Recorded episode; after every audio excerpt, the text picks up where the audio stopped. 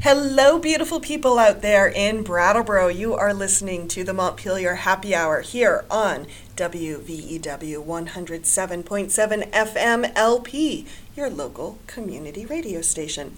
I'm your host, Olga Peters, and I'm on the road today with Emily Kornheiser and Maura Collins from the Vermont Housing Finance Agency. So if you hear some different sounds, it's because we are being hosted by the lovely municipality and village of Rockingham and Bellows Falls. So thank you. They loaned us offices today. Huge thank you to them. Um, as I said, I am your host, Olga Peters. Welcome, contributor Emily Kornheiser. How are you today? I am great, Olga. Thank you. Thank you for being here. And Maura Collins, thank you for being here too. It was a lovely drive, and I love this community, so it's great to get to this part of the state, and I'm excited to talk to you today. Well, and we should mention that after this interview, we're pre recording. Um, we will be attending a public hearing on housing. And guess what we're going to talk about today? Are we going to talk about housing? Yeah. Yes. Good, because it's about the only thing I'm qualified to talk about. So I think that's why I'm here. Oh, gee, we were going to talk about hydraulic engineering. oh, dear. then you won't hear my voice after all. so, Maura Collins, Executive Director, Vermont Housing and Finance Agency.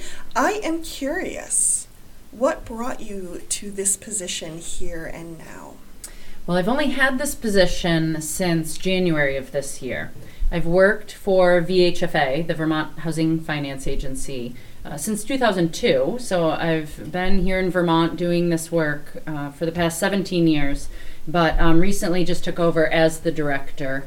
And um, what brought me here is truly an honest personal passion in housing.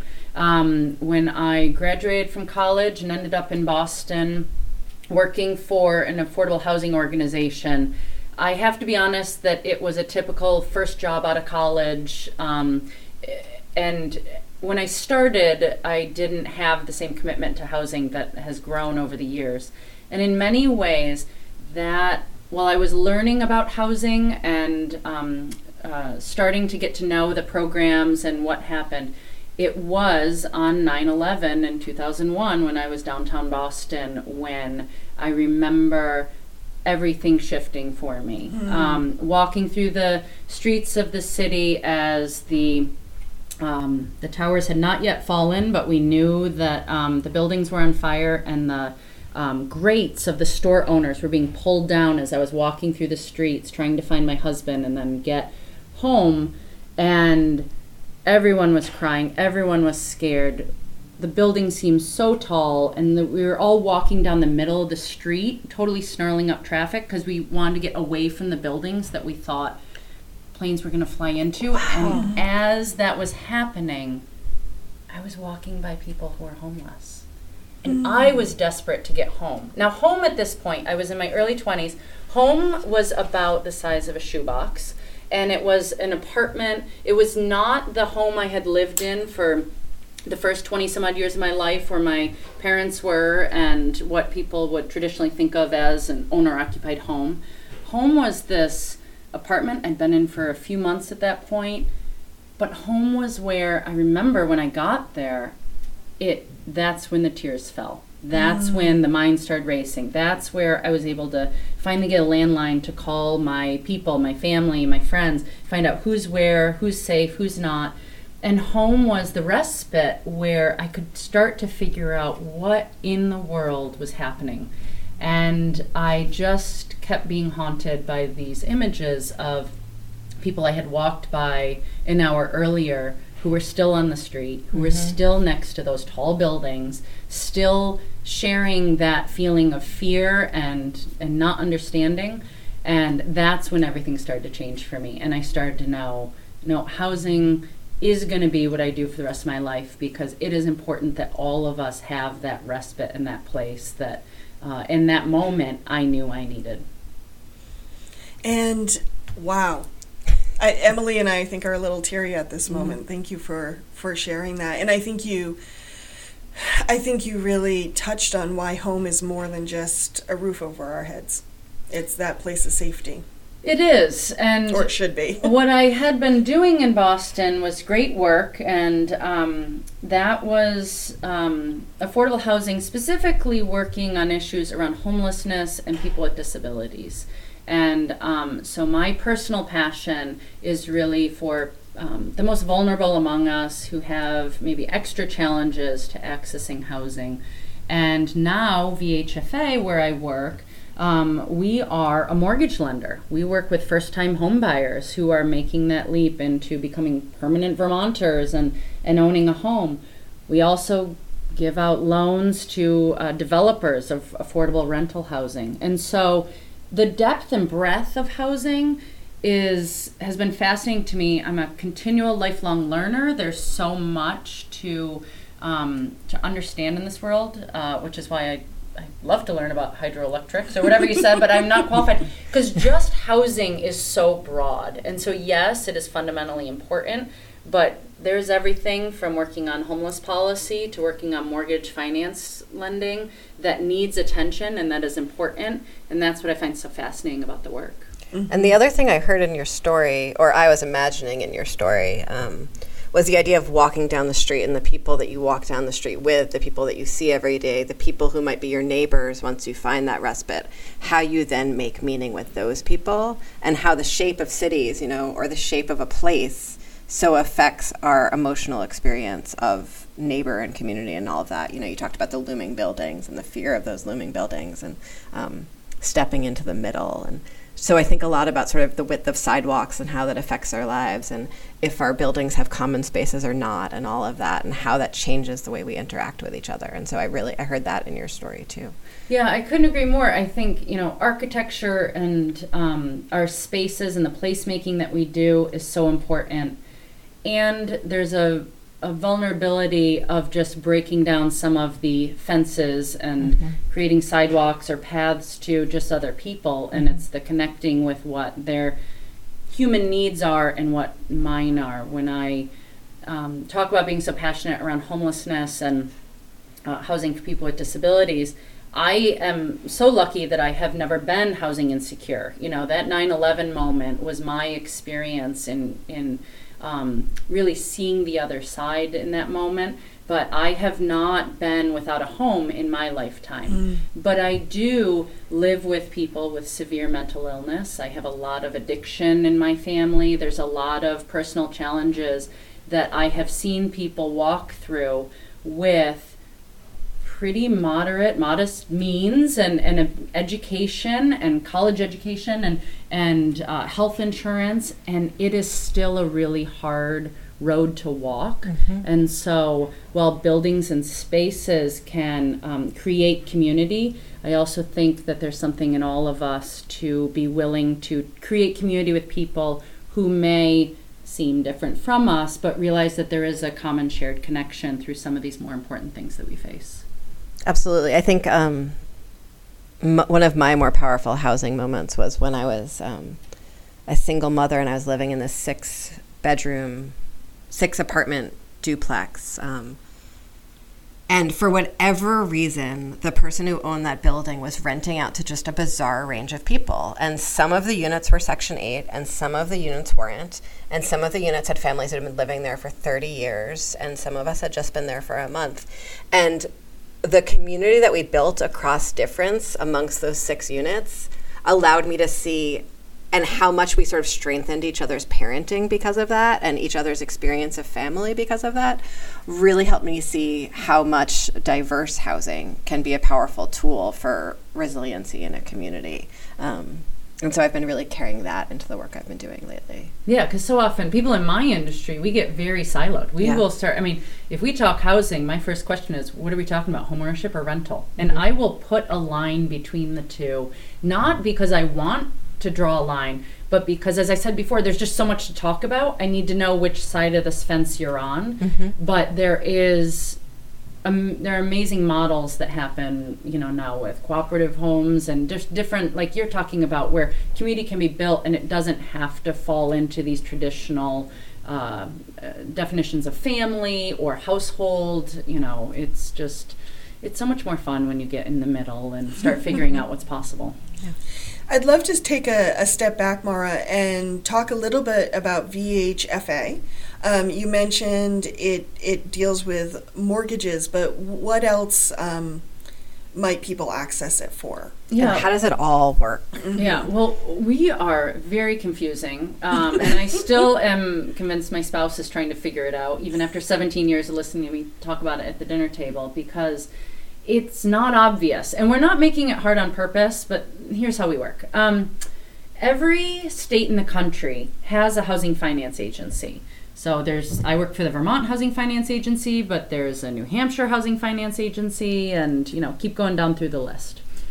And we all were created between the late 60s and the early 80s, and we all do similar work in many ways. And our mortgage lending is interesting because uh, with that, you get a VHFA mortgage, but you don't come to VHFA's offices. We have one office in Burlington, but we serve the state. And you can't walk down the street and walk into a VHFA branch and get a VHFA mortgage.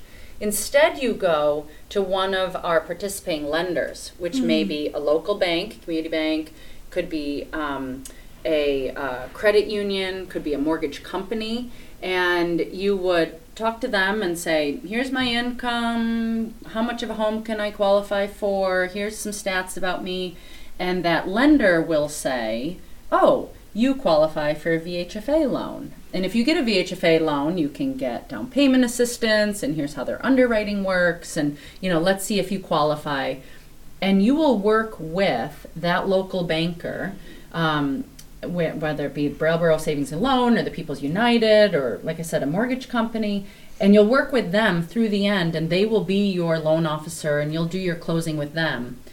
A month later, after you, you know, have already put the drapes up and settled into your home, they are selling us that loan on the back end, and we are, you know, giving them the money for that to keep the capital flowing. Oh, so, and then do you keep it? So we package them together. We used to keep it before the recession, but the recession changed everything for most people in housing finance. And now we package them s- together, similar loans, you know, because we work just with a certain income group and, and certain standard underwriting. We package them together into mortgage backed securities, MBSs, and um, then we buy those securities. So we are that investor on the back end. Um, and the way we pay for that is that we sell tax exempt bonds to investors. Now, before your eyes glaze over, this really is very simple. So I can distill. I, trust me, I've been in enough cocktail parties. Glazing. I can, yeah. I can do this. But you know, you you when you're investing in your 401k or when big um, investors they want stocks, they want bonds. So for some reason, you know, they want some some stable, good bonds, and they um, you can get taxable bonds. We are allowed to sell tax exempt bonds. So hmm. when you buy our bonds, you would accept a little bit lower of a return because you're not going to have to pay taxes on the, that interest earnings. Mm. So that way we can um, we get this money, we sell these bonds, and with the money that we get in from the investors, we pull it together. Let's say we do a $20 million bond issuance. We pull together all the funds, and um, so we have $20 million to lend out. And let's say I have told you that I'll pay you just under 3% for this tax exempt bond. Then I'm going to turn around and make a mortgage at just under 4% with it and ah, VHFA okay. lives off that spread. It's a limited spread. It's not unlimited, but um, we can um, then that's the money that pays for the operations of VHFA. So we are not a part of state government. Just we do ask. not get state appropriations. Uh, we are very independent and self sufficient in that way. And we do that, I was explaining it on the mortgage side for homeownership. Take the same system and we do it on the rental side.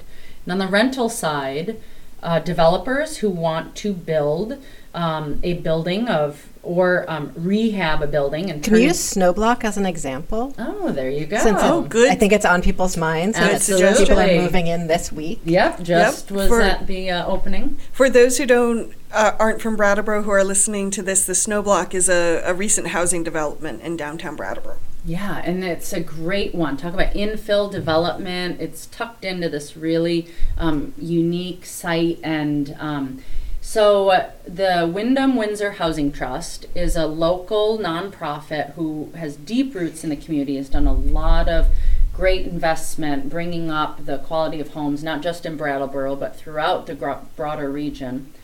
They and Housing Vermont, a, a real estate developer partner of theirs, uh, came to VHFA and asked for funding to build this building.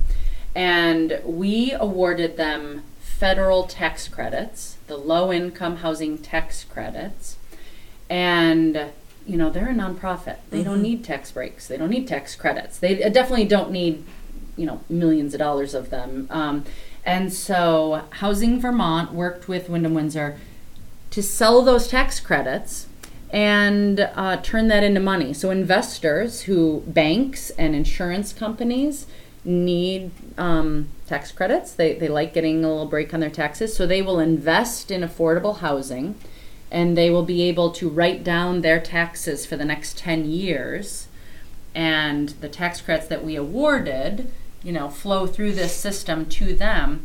And the developer, Windham Windsor, gets this um, uh, money to put towards the, the building of Snowblock. But it, it's not enough money.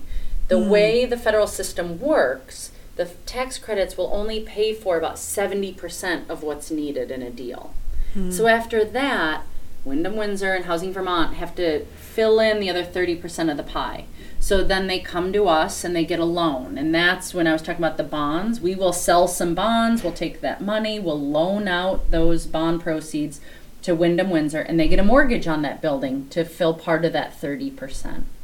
But Snowblock is interesting because VHFA encourages through when since we're handing out this government money uh, and we're going to pay 70% of the tab i'm sorry we want you to, to pass a high bar in terms of what you're doing we don't want to see sprawling housing uh, out you know where there's prime agriculture land where the working landscape needs to be we want it like snowblock downtown and we want to make sure that it has a range of people who can live there, afford to live there. Emily, like you were talking about your six apartment building, the snow block is going to have, I think it's four units.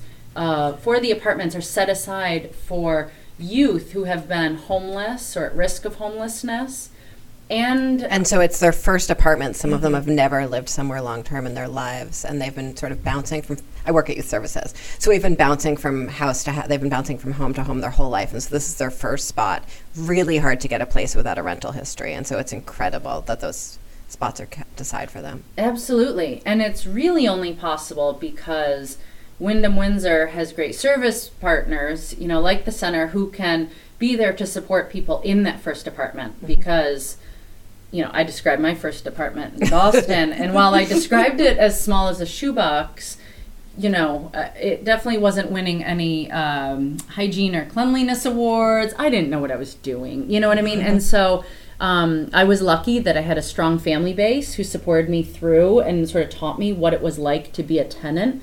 But when you don't have that, you need other community partners to help play that role. And so those kind of partnerships are important to make these things work.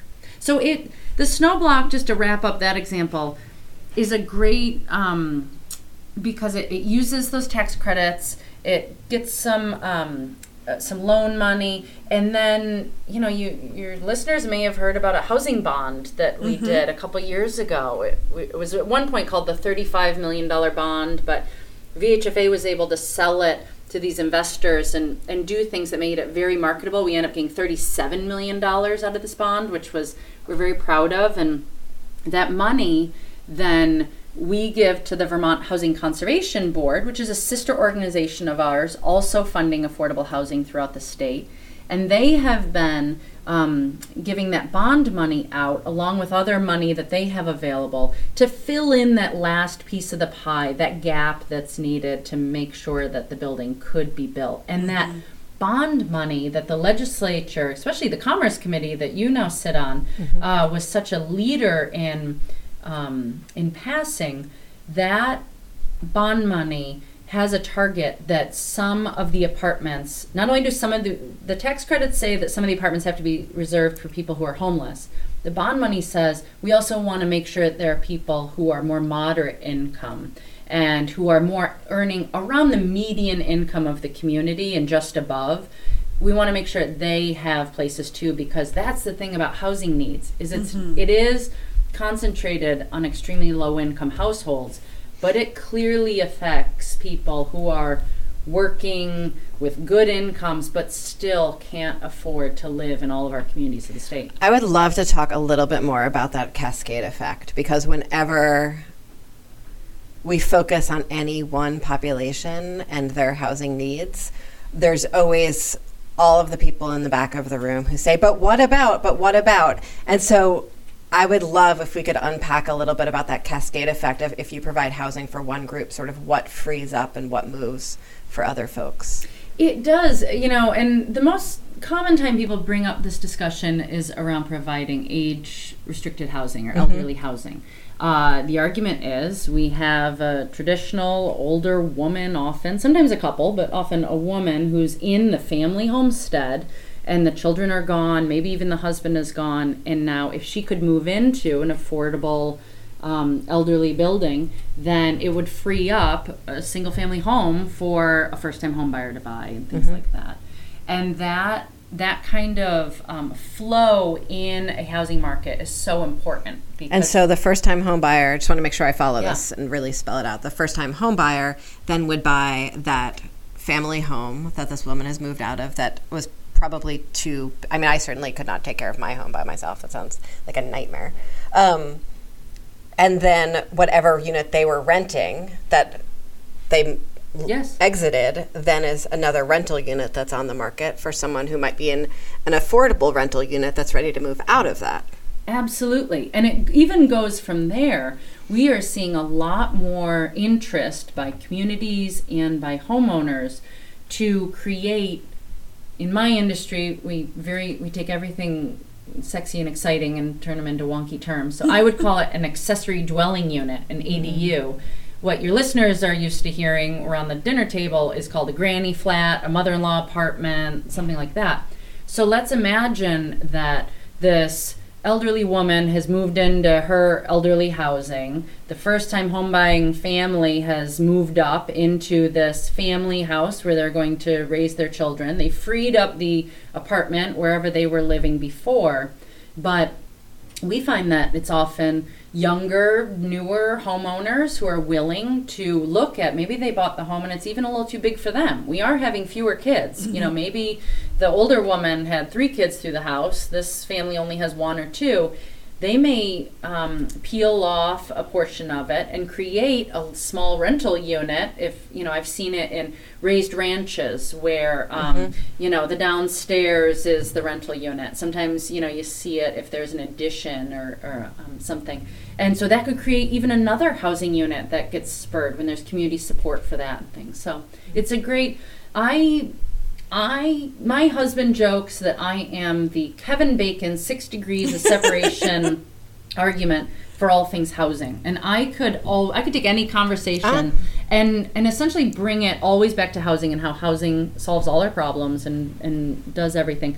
And I also can just find a way to be creating more housing and you know, we're here in Bellows Falls and they're going to be taking an old garage and turning it into housing. We've seen it um, in we're in an opera house right now, and I know that in St. Albans there's an opera house they turned into housing. I mean, you can you show me a single family home. It's like I don't want to always cram a ton of units in there, but you know there's a lot that we can do with our structures if we sort of start to move past how those structures have always been used historically. So we have a couple minutes before we need to go to break, but I, I wanted to check in with you, Maura. You know, we hear in a lot of news reports that we have a housing crisis in Vermont. And I'm wondering from your point of view, what does the word crisis mean? And what is its what's at its core that's perpetuating it? Well, I, I love it that you asked that question because I use the term housing crisis, affordable um, affordability crisis, affordable housing crisis myself. But it's fun to have a little to have a minute to explain that what I see and what I read in social media comments and, and comments on articles is that however we're describing the crisis in that with that housing solution um, like snowblock Mm-hmm. or in the article we're talking about people are lined up with comments about that's not the crisis that they're facing. They're cri- facing this other housing crisis. And so there isn't one there isn't one need striking Vermont, especially as you look across our different communities. So I would say most often it goes back to affordability, and I do think that that is the linchpin of what connects these these housing crisis. But in some of our communities, I think of the Upper Valley, I think of the Champlain Valley, I think of uh, Montpelier area. We need units, and the crisis is the low vacancy rate. And We- Brattleboro, I think, has one of the lowest vacancy rates in the state. It's less than Absolutely. Oh, it's I think it's less than one percent. Yeah, it's in our downtown, you know, our, our cities and our towns that are thriving or on the cusp of thriving, you know, have some commercial space, have um, uh, jobs nearby. We find in so many communities there's just a, a lack of stock, housing stock, and therefore there's not that churn. Emily, you were talking about, you know, the flow of tenure, you know, from renter to owner to maybe renter to and and through one's age um, and life experiences. When when there's a bottleneck to that flow, we have a crisis, and that happens when we don't have enough stock. And sometimes there's communities in our state that have the stock.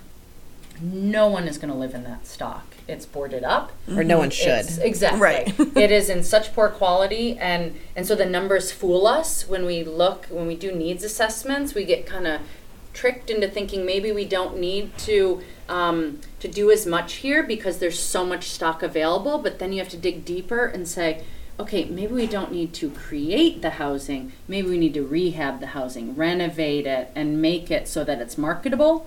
Make it so it's energy efficient, so that someone can afford to live there long term and not have you know their rent plus astronomical heating bills.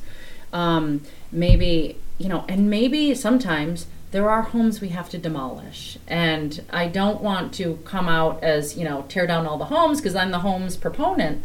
But there are communities that we have seen great community development that has happened when we've acknowledged that some of these homes have fallen into such disrepair and the concentration of units is so tight that we do need to, like I said, look at things a little differently than we've always looked at them. And I know Rockingham, where we're sitting, has had a number of condemned buil- buildings recently, and Brattleboro is really upping its housing inspection services. Yeah. And I think we're pretty aware that there's going to be some more condemning of buildings there. And we have people who are living in those buildings and then Yeah. are out on the streets from there. Exactly. And, you know, the legislature last year and this coming year is going to continue to look at the housing um, uh, safety standards and, and what those codes are and, and how we can do a better job. There's some, I think there's, it's either nine or 11 communities in the state that have taken a really leadership role, Brattleboro being one of them. Um, that have created their own inspection systems and they are trying to really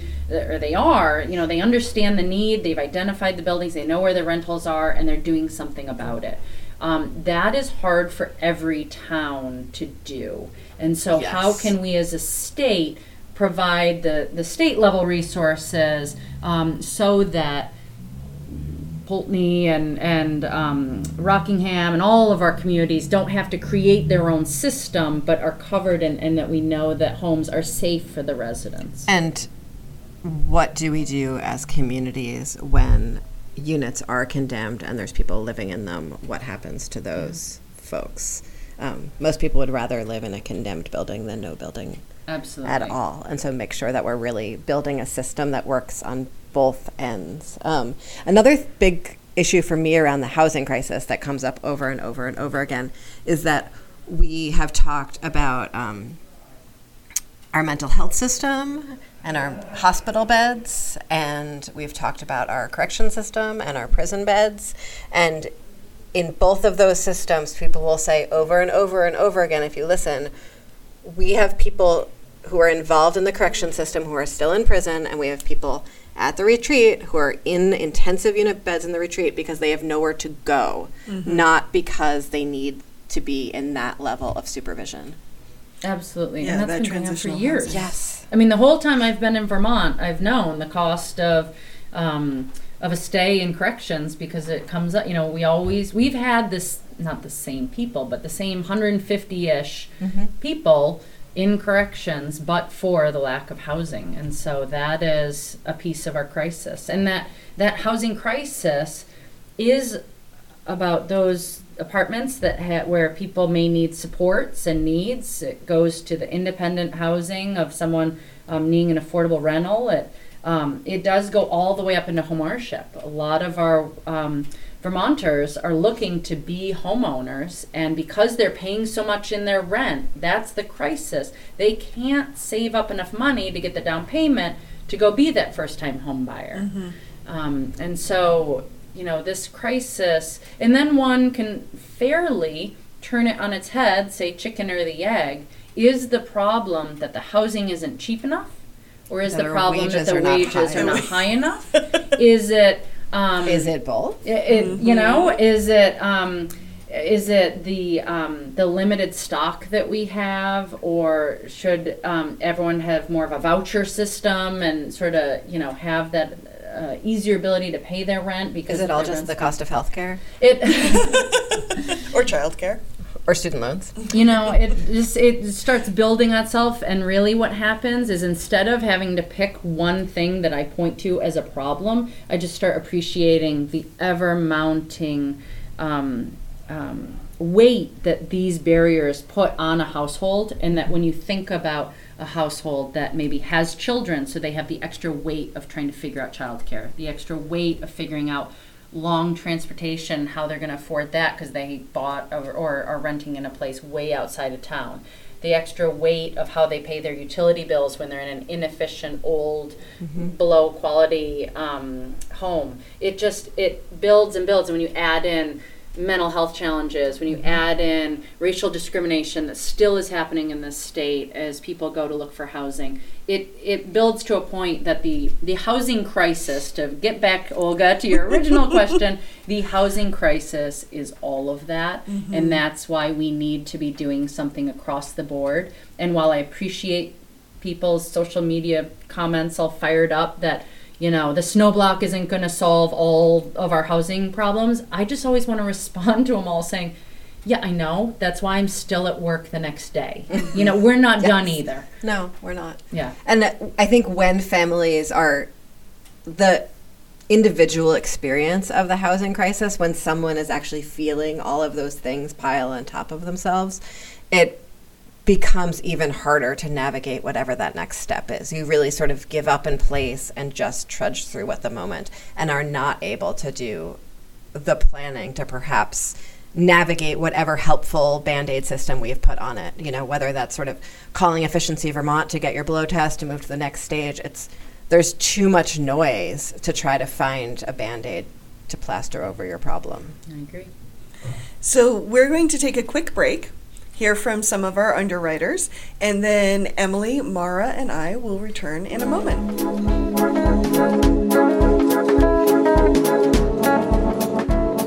Welcome back to the Montpelier Happy Hour here on WVEW 107.7 FM, LP, your local Brattleboro station. I am your host, Olga Peters, and if you're just joining us, I am in our mobile studio today in the municipal offices in the village of Brattleboro slash town of Rockingham. And I am with Emily Kornheiser, Representative Emily Kornheiser, and Maura Collins from the Vermont Housing Finance Agency, and we are talking about the quote unquote Vermont housing crisis. Um, Maura, let's jump in and talk about demographics because I think Emily had some some questions about that.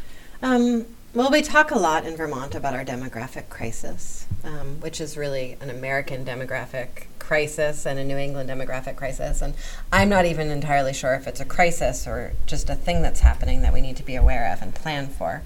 And so, and I'm not against the word crisis. I'm happy to throw it around willy nilly when we talk about housing. But for demographics, I want to understand it a little bit better and understand what it looks like, what it means for housing, and how it sort of how it's shaped and affects everything else.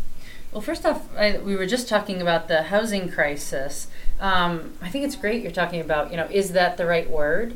Um, I was not around before the baby boomers were, I'll be honest. Um, but that was a crisis for this country. You know, when, when the baby boomer, when we realized When we were they in the midst, yes, of this boom, and there were wonderful things, and I can't imagine what it would have been like as a eight, nine month pregnant woman, and you know, hearing people talk about that this impending birth of the love of your life, you know, your child was going to be a crisis for this country, mm-hmm. but it was a crisis. I mean, there was there was stress on our schools, there was stress on our roads, there was stress on our jobs and everything, you know, it and I'm Huge stress on our environment as Oh. we, you know, stripped it, stripped farmland bare to build housing. And a lot of this crisis we really could uh, account for and better understand after we were in the midst of it. So I have a hard time thinking of people as a crisis. I, I think of things as changing, as you were alluding to.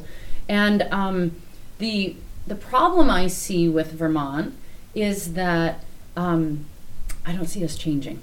Uh, I see a lot of stagnation, and and I'm I'm not the only one. Um, you know, the state was Yes. just downgraded um, by two of the rating agencies, and and spoke to in that downgrade that some of the reason is because of our stagnant demographics. And I want to be very clear with your listeners that uh, I'm not from Vermont. So if if that is very important to you to hear a Vermonter talk about demographics, that's not what they're getting. Um, and so I've only been here for 17 years, and I know that that means nothing. Um, and I and I struggle with that. I struggle with continually being reminded in a really jokey, folksy way that I will never be fully welcomed here. Mm-hmm. And I am a middle class, heteronormative white woman and doing just fine with that. But that joke about who is a Vermonter and reminding us all continually of who is not is not creating the welcoming environment that mm-hmm. makes me proud to call Vermont home. And I moved here by choice. I had a lot of options of where I wanted to live. I have lived internationally. I have been in um, a lot of parts of the country, and I chose and sought out Vermont. And I love Vermont, and I have dedicated not only um, to raising a family here with my three kids, and I have committed to my community and volunteer a lot. I've committed my entire career to serving the state of Vermont and the residents here, and um, and yet it is very common and funny to be reminded that no, no, if you're not, and my parents were both born in Vermont. I want to be very clear. uh, all my grandparents, all my aunts and uncles, Vermont was always home, but my dad had the gall to get a job in New York after he graduated from Champlain College, and because I was born out there, um, you know, I I can't claim that, and I just wonder what that must be like for new Americans, new transplants to the state, people who are feeling out. Maybe they're here on a ski weekend and they're trying to see if they're going to move here, and and I don't know that that's helping us. Now, I don't think that I wonder about that so much myself because so I've been here for 23 years now and um, came here by choice and left in search of an economy and came back for love of community. And I've often thought that it was because, you know, I'm a t- fourth generation New Yorker and no one could ever deny that about me upon meeting me or because I was Jewish and it was I'm so clearly ethnic that that makes me other. But to hear from you that even with your family background being from here, you still hear it all the time. Um, it's just overwhelming to me. And I think about my my first apartment here. I my roommate was someone who's from here and whose stepfather is very very from here, um, and sort of related to half of a number of communities in the area. And so I was able to navigate resources through her navigate the rental market and the relationships that are required in the rental market here, navigate how to g- get rid of garbage, navigate, I mean, just things the number of relationships and inside relationships that are required to navigate how to just have housing in this community. I mean, the guy who plows my driveway is the stepfather now. 24 years later is actually the nephew of my friend's stepfather. And so it's just I can't imagine what it what it would be to be without that web of mm-hmm. relations given how inside mm-hmm. everything is here. Yeah, I don't know if um, Vermont would have felt as welcoming to me if I didn't step into instant family of cousins and aunts and uncles and all this. Um, in that way, I had a huge leg up, not to mention other ways that I have just a leg up, um, uh, unfortunately, because of my race and other things. So it, um, and, you know, welcoming welcomeness is uh, whatever word i'm looking for there is um, a piece of this but it does go beyond that and we mm-hmm. do get into um, job opportunities you know educational opportunities things like that what it really comes down to i didn't go to college to be an anthropologist and I think I only took one anthropology class as an undergrad once, and it was a long time ago. But I swear I remember the theme of the class was something along the lines of totally homogenous societies and communities die. Mm-hmm. And, you know, it's, it's just. no doubt, um, yep. I don't remember much, but I think I remember that. And uh, that's what I walked away with. And I am worried for the future of Vermont. If we um, insulate so much that we always that we're too homogenous mm-hmm. and i think that we will be stronger and really the only way we're going to survive as a state and, and to thrive is to bring in more diversity and welcome it and i see that making the state more affordable overall my piece is housing but there are other pieces but making vermont more affordable overall will help us in trying to make this a more welcoming community. Mm-hmm. One piece of that that I think about a lot is how, and I've talked to you about this before, and I remember you sharing some really compelling numbers, um, which I did not warn you to bring with you, so you don't have to recite them. Um, but this idea of how Vermonters sort of make it work with the low wages here. Mm-hmm. But if you're coming here from a place of going to college without generational wealth that took you there, and so you are arriving in Vermont with $200,000 in student loan debt, you can't make it work with those low wages. Yeah, you're exactly right. And housing, I feel, a disproportionate need for housing to be a part of our solution to honestly our racial divide in this country and in this state because it is so um, out, overtly to blame for this divide that we have. Mm-hmm. I mean, mm-hmm. the reason that um, we have more whites who have achieved college education than blacks and other minorities is because of the home equity that those whites were able to earn during, during the baby boom. Exactly, mm-hmm. during the peak housing time in this nation. I mean, I don't know that we will ever be able to recreate the home price appreciation that happened after World War II you know, and through the 70s. I mean, this, right. and um, and so that huge accumulation of wealth in terms of equity to those of us who were homeowners through that time, I worked for that man. I I saved, I scrimped, I bought that home, I kept that home up to quality, I fixed it up. You know, that is deserved that now I'm sitting on hundreds of thousands of dollars of home equity that I'm going to turn around and pay for my kids to go to college with. Mm-hmm. Mm-hmm. And when you didn't have that golden ticket at entry to get in there, and you bought your home maybe in the 80s when interest rates were at 15 to 18 percent. Maybe you bought your home in the 90s. For all that delay of buying a home, you are delaying that accumulation of wealth. And we know that homes are the number one source of middle income equity and, and assets. And so I would love so to flag this moment to include a link about some of the history around redlining when we share this podcast because I think for folks we're going really through some really complex, fast yeah. through some complex stuff. So I want to make sure just we flag it if anyone wants to go in deeper to really understand why whites had so much access to housing. Oh my that gosh! people of Please have me back. not. Please have me back. I have so much to say, and I know we don't have enough time, but uh, I just the book, The Color of Law. Yes. Oh, Yep. I mean, I read it in a day, and I loan out my copy, and people were like, "Wow, you really felt strongly," because it's all underlined and exclamation points. I mean, um, there's a lot to be said about this, and um, so. But going back to the student loan burden, I know you were talking about that as well.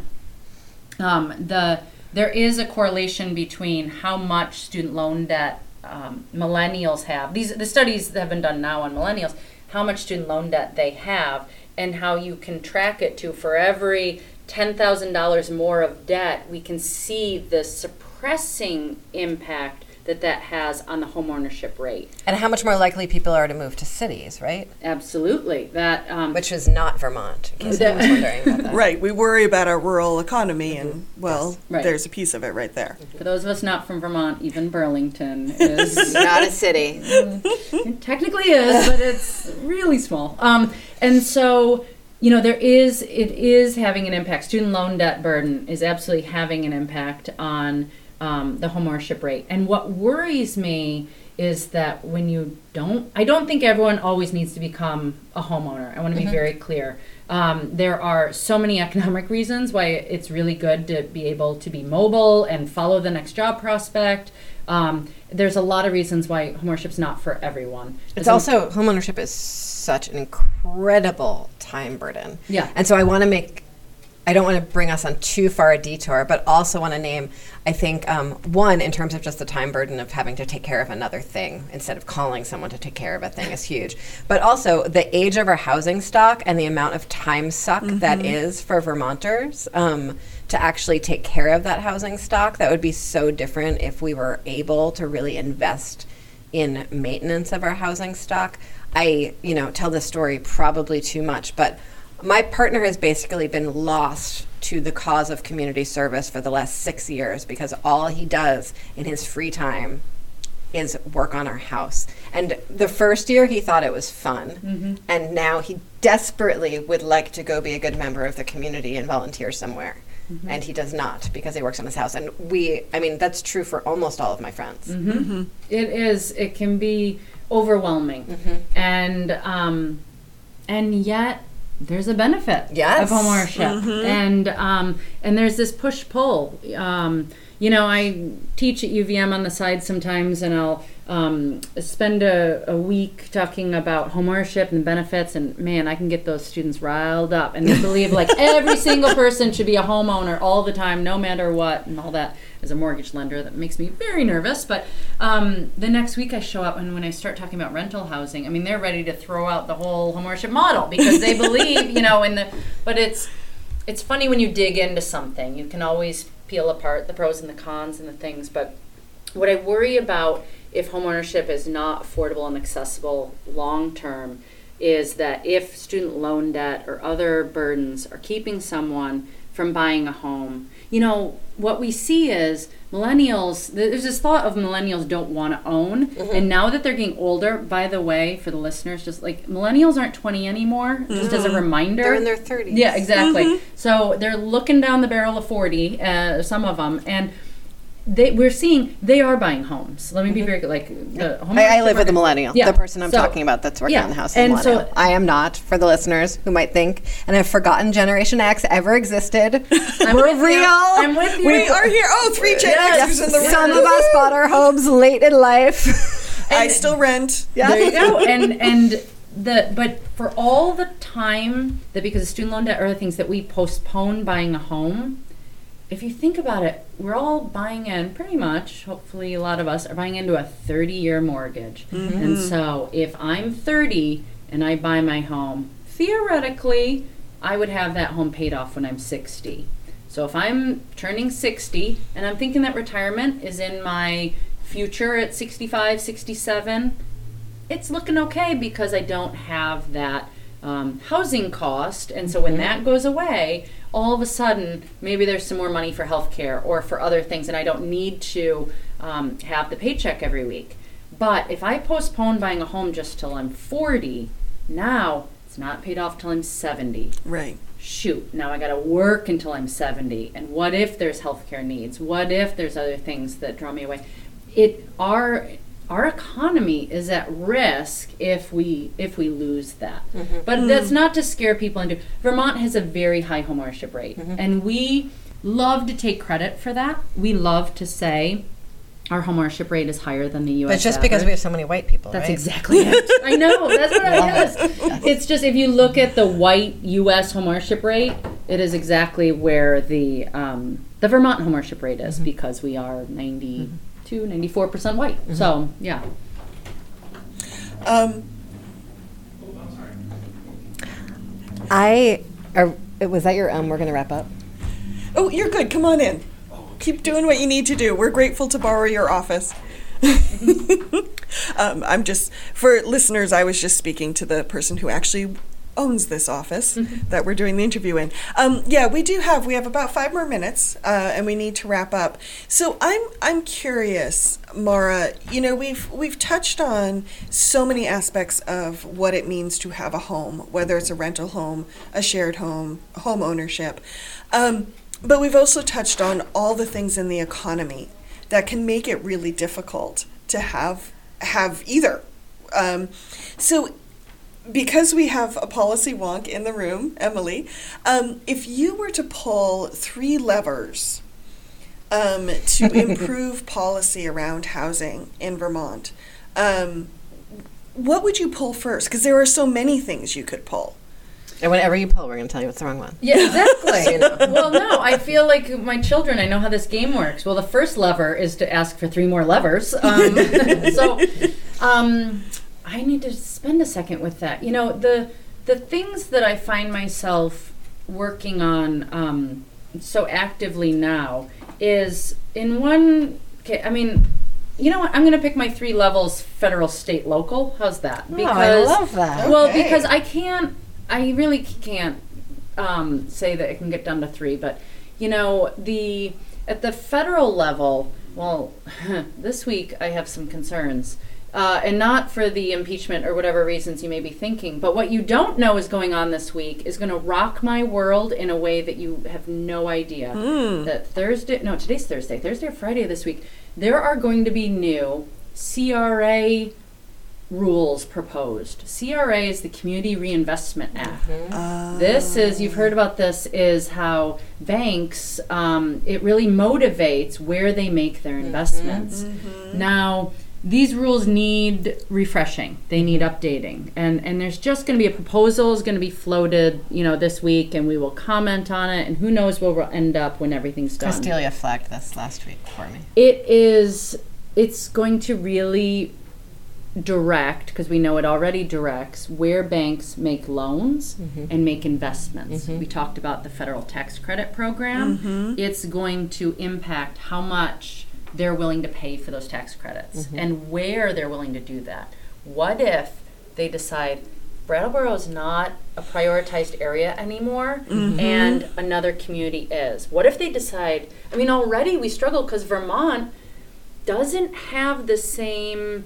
Um, there's, we don't have a lot of big banks in the mm-hmm. state. We don't have, you know, a Citibank or whatever. And so, you know, I talk to my peers in Delaware, or South Dakota, or these where these financial institutions have their home base. Talk about New York City.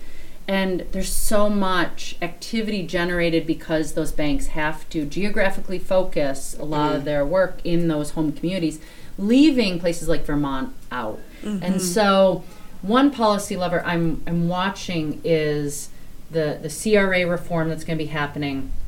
And when they ever get around to reforming Fannie Mae and Freddie Mac, these government sponsored enterprises, GSEs, that housing finance reform is also going to have a huge impact on Vermont. So those are those are some levers that I'm watching. How I want to pull them is way too complicated for a less than five minute question. but you know, maybe more interest on the state level. Um, it gets down to resources that the feds um, put money into housing, and as I was explaining before, they don't cover the full bill. They they've done a good amount, but they turn to us as a state and say, now now you put some skin in the game. And we can argue about how much skin and how appropriate that is, but that is the system that we have.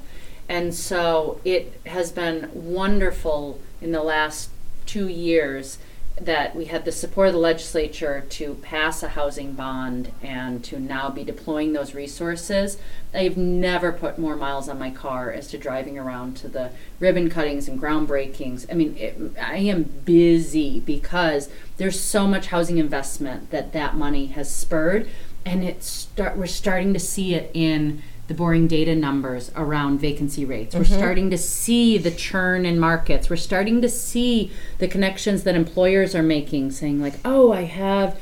And am I correct that we need more money pretty much right now if we're going to sustain that momentum? That's right. And if we pull back from this investment that we've made, mm. it's going mm-hmm. to, you can't start and stop these conversations. And um, so there is a pipeline of really worthy um, developments that have been in the, um, the eyes of our developers where they need to move forward.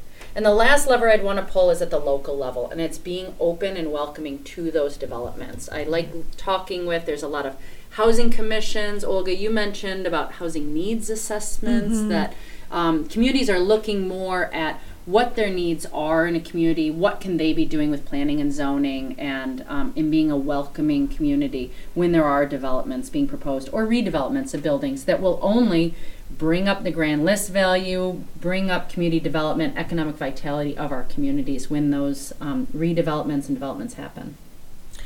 Well, Maura Collins, the executive director of the Vermont Housing and Finance Agency, thank you for joining us on the happy hour today. Thank you so much. This was so much fun. And Emily, as always, um, if folks need to get in touch with you, how can they do that? EmilyKornheiser.org, Emily Kornheiser at Gmail, eKornheiser at ledge.state.vt.us. You can find me on Facebook or Twitter or Instagram, or you can just stop me in the street. I look forward to talking to you on Monday at the library at 6 six or six thirty. I don't remember right now. We are having a Verm- um, Brattleboro Legislative Forum, and then every Saturday at the Co-op Cafe at eleven a.m. I am there for office hours. And I want to make sure before we close that we hear about this incredible housing study that's coming out and where we can find it.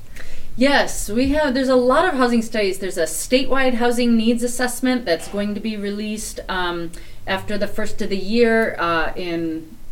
I I can't tell you what month. I'm blanking right now. I think it'll be by March or so. There's some community housing studies coming out. Keys to the Valley is one that's covering a 69 town region on both sides of the Connecticut River, New Hampshire and Vermont. Um, they are going to, that's a longer range study that won't be out for a while, but they're going to be really embarking on that work. And there's many local communities who are trying to understand their housing needs um, as well.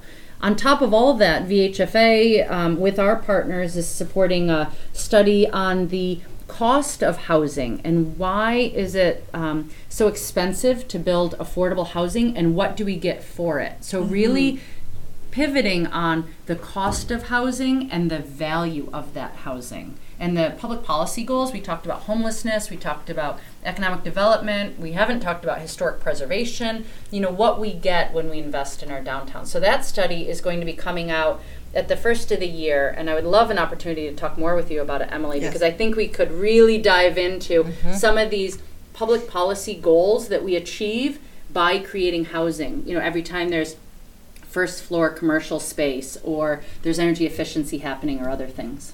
That sounds great.